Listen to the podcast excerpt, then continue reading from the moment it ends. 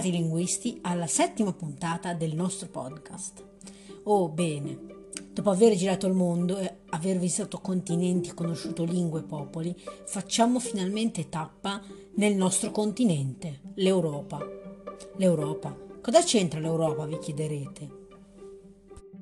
Insomma, non è un posto esotico come tutti gli altri che abbiamo visitato Beh, esattamente come negli altri continenti, anche l'Europa ha un gran numero di lingue estinte o in via di estinzione, comprese quelle nel territorio italiano. È il caso ad esempio della lingua osca o del giudeo-piemontese, ma quelle su cui vorremmo concentrarci oggi sono il Pite Sami, una lingua Sami, attualmente parlata in Svezia, e il Guanci, lingua afroberbera estinta e parlata nella penisola iberica. Pronti a partire? Sciogliete le lingue.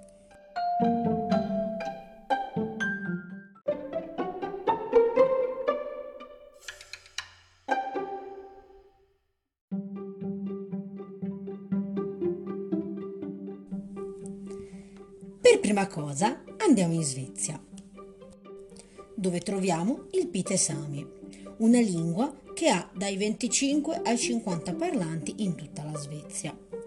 Si tratta di una lingua sami, sottogruppo delle lingue ugrofinniche, parlata in due località lungo il fiume Pite, da cui prende il nome, nella Lapponia svedese, ovvero le località di Arjeplog e Arvidsjaur. Fino al 2011 questa lingua non aveva una sua scrittura e un'ortografia ufficiali ma poi, grazie alla Sami Association of Arjeplog, è stata creata e studiata fino a venire poi approvata nel 2019. Ad oggi numerosi sono gli studi, tra gli altri un fornitissimo database lessicale gestito e mantenuto da Joshua Wilbur dell'Università di Friburgo, importante linguista e studioso del Pite Sami, sul quale tiene conferenze, seminari e Ovviamente scrive anche articoli e saggi. Un piccolo trivia. Questo database lessicale non solo è ricco di traduzioni sia in svedese, inglese e norvegese, ma ha anche le tracce audio. Quindi, se si vuole imparare o comunque abituarsi a sentire quest- questa lingua parlata da nativi, qualunque termine si vada a cercare ha la sua traduzione audio. Ma che non vogliamo assaporare un po' di questa lingua? Un antipasto, diciamo.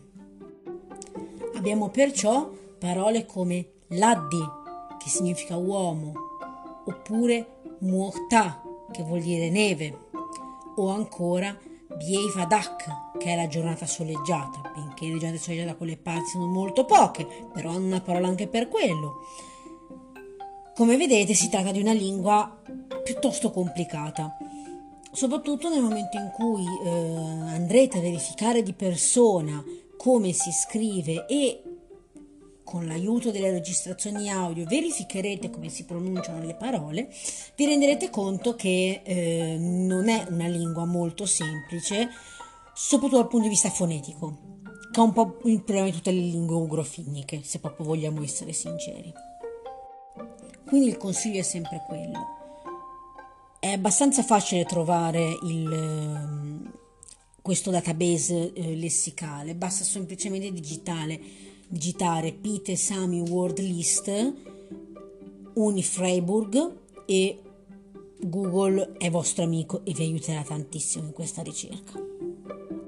E se magari state valutando di andare a fare un periodo di studio all'estero, magari proprio all'Università di Friburgo, potete anche pensare di seguire un corso di Pite Sami. Io personalmente lo farei.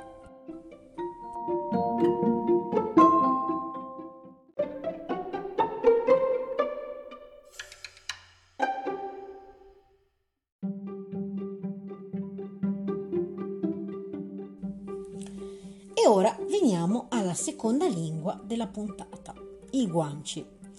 Per questa parte ci spostiamo un pochino più a sud e approdiamo alle isole Canarie del XVII secolo. Qui viveva il popolo omonimo, i guanci appunto Quella del Guanci è una lingua estinta, della quale restano soltanto poche attestazioni linguistiche, soprattutto toponomastiche. Essa viene ritenuta dagli studiosi affine alle lingue berbere. Tuttavia, alcuni altri studi, tra cui quelli di Edo Niland, ipotizzano che, dal punto di vista linguistico, quelle più affini possano essere le lingue dravidiche. Egli, infatti, nel suo testo Linguistic Archaeology, raffronta alcune parole guanci con parole dravidiche e ne mostra le somiglianze, apparentemente notevoli. Tuttavia, non vi sono abbastanza prove a sostegno della sua tesi, che va perciò presa con le pinze. Ma cosa significa il termine guanci? Il termine guanci originariamente significava uomo che viene da, da Tenerife e solo in seguito è diventato il nome della popolazione. La prima attestazione affidabile che abbiamo è quella di Nicolosio d'Arecco, che nel 1341 rivelò un sistema di numerazione a base 10 con forti affinità con quello berbero. Anche numerosi archeologi hanno fatto, effettuato ricerche e scavi sulle isole e hanno ritrovato delle iscrizioni riconducibili al, poto, eh, al proto-berbero o a qualche forma di proto-libico.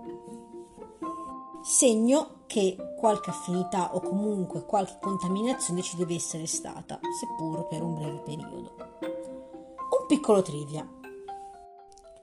Su queste isole ancora oggi viene utilizzata una forma di comunicazione a fischi modulati chiamata silbo Oggi si utilizza una variante eh, ispanica che ha tuttavia soppiantato una forma precedente di silbo, il cosiddetto silbo gomerano, che prende il nome dall'isola di La Gomera dove veniva eh, utilizzato, ma anche, eh, utili- veniva anche utilizzato sulle isole di Tenerife e Gran Canaria ed era stato creato dai guanci. Dopo l'estensione della lingua è, stata, è stato soppiantato dalla sua variante ispanica e tuttavia anche di, eh, questa, eh, di questo silvo gomerano non si hanno grosse informazioni, se non che è molto probabile che impiegasse lo stesso sistema eh, a base 10 attestato da Nicolosio d'Arecco.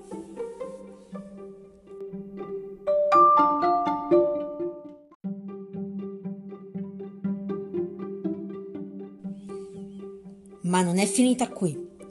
Molto interessanti sono anche i progetti in rete dedicati que- al recupero di questa lingua. Progetti come il dizionario Insulo-Amazic, con 2600 lemmi attuali e curato da Ignazio Reyes Garcia, dottore in filologia con una tesi specifica sull'argomento. Attenzione!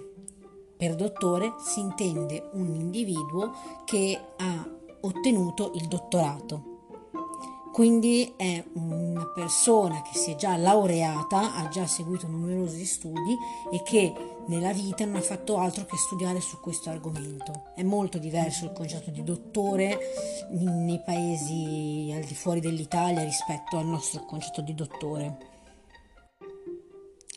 Comunque, oltre a un sito che purtroppo non viene aggiornato da un po' di tempo, se si scava un po' è possibile anche reperire un file in formato PDF consultabile in maniera molto più semplice rispetto a un, un sito internet, peraltro in spagnolo.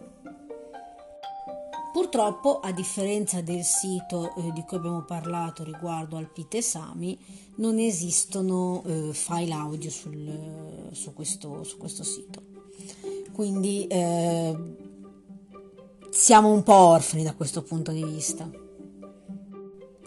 Sono però convinta che sia comunque un'ottima lettura che permetta una eh, maggiore analisi e una maggiore chiarezza eh, su questa lingua di cui purtroppo ad oggi si sa ancora molto poco, se non quasi niente.